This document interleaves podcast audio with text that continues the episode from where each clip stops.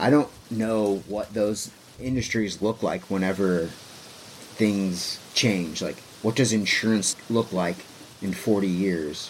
What does people who trade stocks and bonds look like in 40 years? Like, they can't be like the mainstays of our economy in Right. the future if we want to have a planet that could continue to live on and produce like abundantly for all of us. Welcome to Thriving the Future podcast, where we're finding positive solutions to thrive in the tough times ahead. Before we get to the episode, let me tell you about grownutTrees.com. So, I forage local chestnuts here in northeast Kansas. I sell them as untreated seeds that can be planted, and I still have lots of seeds left. I also have one year seedlings, which are 10 to 18 inches tall, and these are adapted to northeast Kansas. One of the challenges with chestnuts if they come from the Pacific Northwest or the Northeast, they just don't do well in Kansas. So these are adapted to Northeast Kansas and to the Midwest. And now, elderberry cuttings and comfrey crowns and root cuttings are now available. With elderberry cuttings, it's basically you take a stick, you poke it into the ground, put some mulch around it, and it'll grow elderberry right there. That's at grownutTrees.com. Welcome back to Thriving the Future. This week, we are continuing with part two of the discussion with Kurt on how to recession proof your life. Has some good tips in here on how to have multiple income streams, build the skills while you are building the biz, and make a market for yourself. Don't wait for another market to show up. And people need to focus on building things that mean something to other people. I think sort of like a big part of it, uh, I guess in the permaculture ethos talks about like um, giving like surplus back to the system. Yeah, exactly. And I think part of that system is you got to recognize like, okay, is it actually surplus if I have like five pounds extra of I just like give them away? Are you giving anything back to the system? I don't think that's surplus. Like if you sell that and then you can help pay for the things that help you make those elderberries, the ground that those elderberries grow in. Right. You know, you got to get stuff for, and you got to like be able to walk out there. So you got to be able to eat, and you got to be able. I think people got to recognize what is a surplus and what is like, oh, this is just sustaining itself. yeah, sure. The house has to exist. I have to live in the house. So yeah, let's pay. Let's pay some bills before we just go giving things away. Yeah. Mm-hmm, And people, I feel like people recognize that a lot if they're actually like tuned in. You do whenever you're whenever we're talking about just like recession proofing your job. You got to be smart and you got to think about the future. You're not like just trying to make a business that makes you a buck today. Sure. You got to think like, okay, w- what do I actually want this to be? Like, do I want this to end up being my full time job someday? Because that's like how I feel about. Like, I plan. Okay, let's see over the course of ten years, how can I transition out of like Right. maybe in ten years it means I'm doing consulting work in the winter when farm work is low. Right. So I'm just making a couple 10, 20, whatever grand I can make, however much I can make in the wintertime when I don't want to be outside doing, you know, software development stuff. Sure. Even like you were saying with the NCRS or whatever, right? Mhm. So there's a lot of people who don't know where to start. They don't even know how to approach it. You could say, "Hey, I'll help you get through the hurdles." Yep. You know, and help help do some consulting for you up front Oh, yeah. and and things like that. and you got to think like what is the actual market in the world today and i always think about it as like okay if i wanted to do something and i can like go readily like i can't just go buy working regenerative farms Mm-hmm. so like that doesn't exist i think that should exist i want to build that thing like if you build it they will come type thing Uh-huh. like but if you're going in and you're like going to become I don't know uh, if you want to start a tree service and there's like already 30 people have tree service in your area you're going in you're going to have competition right away Yeah. but I can't even go and learn the things that I want to build so like okay well I'm making a market for myself Mhm. in the future I'll be able to do that consulting or that teaching and even if it is like super small now where I'm just getting all of my systems set up and starting to like build those. Like, okay, if I have five people come to a butchering class, that ends up like making enough money that I can, and making enough money that I can be like, okay, this is a valid use of my time for my business. Let's Right. see what do I have to do to get to, to 20 people. And even if it's just like introducing those people, maybe one out of those 20 people are like super interested in it and they want to learn more. And then I have a person who can butcher my chickens for me. And maybe like uh, Joel Salatin talks about it in like one of the Permaculture Voices podcasts about like connected fiefdoms or whatever Yeah, it is, yeah. integrated fiefdoms, and I just like I love that, and I like want to like figure out how I can. Okay, let's use my property as a business, agricultural business incubator. You want to run pigs? Let's figure out what's the relationship between our businesses, and I will like lease you the land if you want to build a tiny home there, and like I can do that. And, like my idea longer term is like help veterans sort of do that, have them there for like three years or so, Right. so they can get USDA grants and then go to their own mm-hmm. operation, or if mm-hmm. they want to stay and things are working out, like Joel always talks about like people that do tours. He's like, I get a, I get like a ten percent of that, but that person, it's their business. Like, Right. do that. So if you can link up with people who have like, that's me giving my surplus back. Like, Mm-hmm, I don't have, I don't, I can't control twenty seven acres by myself. Like, that's a lot to do. If I, especially if I don't want to use machinery and tons of inputs. Or you Um, can, you know, instead of using machinery to harvest that hazelnuts and those chestnuts, then work out the network with folks where they bring their pigs in and Yep. run them through. Because, you Mhm. know, that fattening pigs up on chestnuts. And then you really don't even need to worry about doing the machinery to get them off the trees Mhm. because they'll eventually drop. There's all those burrs that suck, you know, doing it by hand and then trying to sell the chestnuts in the market is too much manual labor. Yep. But if you let them all drop and you let run some pigs through there for a month, then uh, you know you've accomplished a lot of it. Then uh, you know that's that's going to be beneficial both ways. It's almost like those folks that are, are rent-a-goat, Mhm. right? Yep. Where they'll say, "Hey, you've got that you've got that patch back there of snowy blackberries that is a thorny bramble bush. We'll put up electric fencing around it, run goat in there for for two weeks, and then they'll eat all that down, and you'll be fine, right? And then Mhm. you'll pay whatever twenty five dollars a goat a week or something.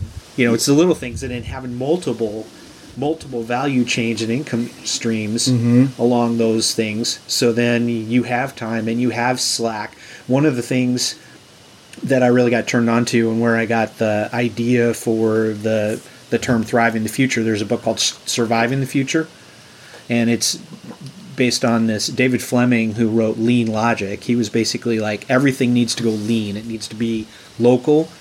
It needs to be able to small and react quickly. And mm-hmm. then one of the keys in there was having the slack time. Right now, we don't have slack time. If we've got a project that's going and then there's going to be a gap between May or March and May, then they get rid of somebody for that March and May, or they bring a contractor on in May and they keep labor market taut.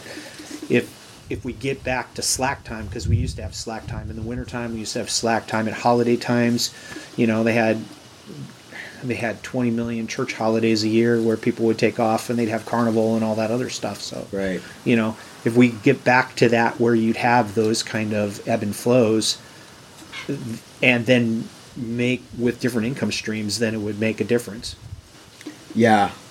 Lean is like that's from software methodologies though, right? Yeah, sure. Yeah. I that's funny cuz I i do a lot of the agile stuff for like how I do my farm work. Right. Um, I'm always talking about like fail fast, like Mhm. all my super all my prototypes for like my shelters that I build are just super crappy and I'm like okay, this worked for like a month.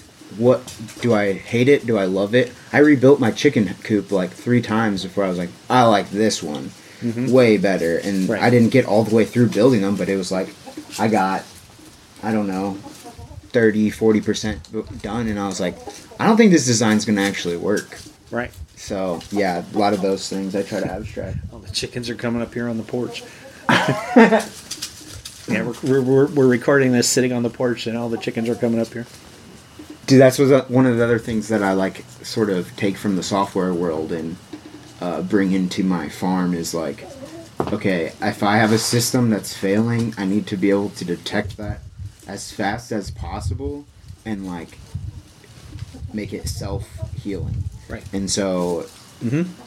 trying to think about okay, how do I do that when I how do I apply that with land? And it's like okay, I have to have my my boundaries are very safe, but I need to have like redundancy in that in that boundary. So maybe Sure. that means on top of my electric fence, I have like some I have like some barrier uh, shrubs or a hedgerow that's like maybe 20 foot back than that. Right. And I have the I only graze the sheep in there on specific uh, in between the electric fence and the hedgerow on very specific times where I'm like, okay, I'm 100% sure this fence is like good. So they're going to pulse in and come back out like Right. scale and stuff like that. I try to apply a lot of those same principles in the farm. I don't know. That's cool. What short term projects do you have coming up? Uh, yeah, so I am moving the the rabbits to a stationary position because I don't like the rotational system that I set up for them, and it'll just be way better. Um, getting the food waste from some local places um, to try to get that system up, and then moving the chickens to not a stationary place, but a more zone one two ish Right. because they're just like in that pasture with the like where the sheep basically were and they're just they're daily maintenance. Sheep aren't. So like i need to bring them closer and get them in like a better place. Um uphill of my garden too so like rain washes the nitrogen in their poop down towards my garden Yeah, that's good. my little brother is going to be moving out to our house in march and we're going to build him a tiny house in the uh Back the- 40, right? yeah, in the barn on a uh, what's it called container home Yep. type thing. So that I mean butchering some butchering stuff. Short term projects are really like more just regular farm maintenance right now. But uh, Right. If I can get that dang gate built, then I can put that front fence that's been sitting on my in my garage for God. It seems like I've had that since I moved in. But then talking to the neighbor behind me who runs a bunch of cows about trying to set up a system like what Intact has, where it's like, hey, those steers need to be separated from mom at some point. Right. Throw them over here. Mm-hmm. How much meat will you give me for that? How much of a cow? What- Sure. You know. Yeah, we were looking at that yesterday, and it was like, wow, those cows are a lot bigger than we were out last time.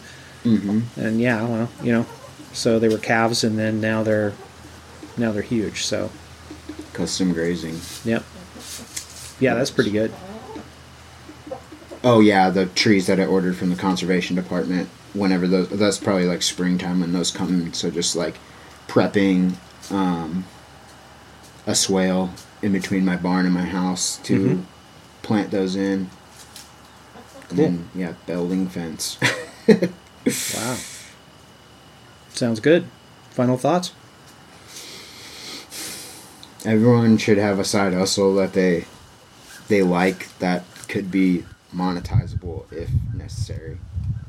Art is good in good times and important for um, building culture, but in times of collapse, I think it it uh, is more just escapism, and Yeah. we need to people need to focus on building real things that mean something to other people. Right. Good. Thanks. Thank you for listening to the Thriving the Future podcast. If you like what you hear, click that subscribe or follow button in your favorite podcast app. Check us out at thrivingthefuture.com and also follow us on social media at thrivingthefute on Twitter and at thrivingthefuture on Instagram. And come and join our Telegram community by going to signup.thrivingthefuture.com. There's entry form there. It will send you an email with the Telegram community link. Next time on Thriving the Future podcast. Coming up on Thriving the Future, unpublished episode from May where Perpin and I did a tour of Watkins Mill State Park, which is an old 1800s textile mill and farm and the lessons we learned on homesteading from that tour. That's next time on Thriving the Future podcast. We have a new affiliate, the Smith Homestead. They have handmade soap and candles, handcrafted items. Perpin and I like the alpaca wool caps, hand knitted by Homestead Padre himself, and lots more. If you use Thriving as a coupon code at checkout, you get 10% off. That's the Smith Homestead. It's smith-homestead.com.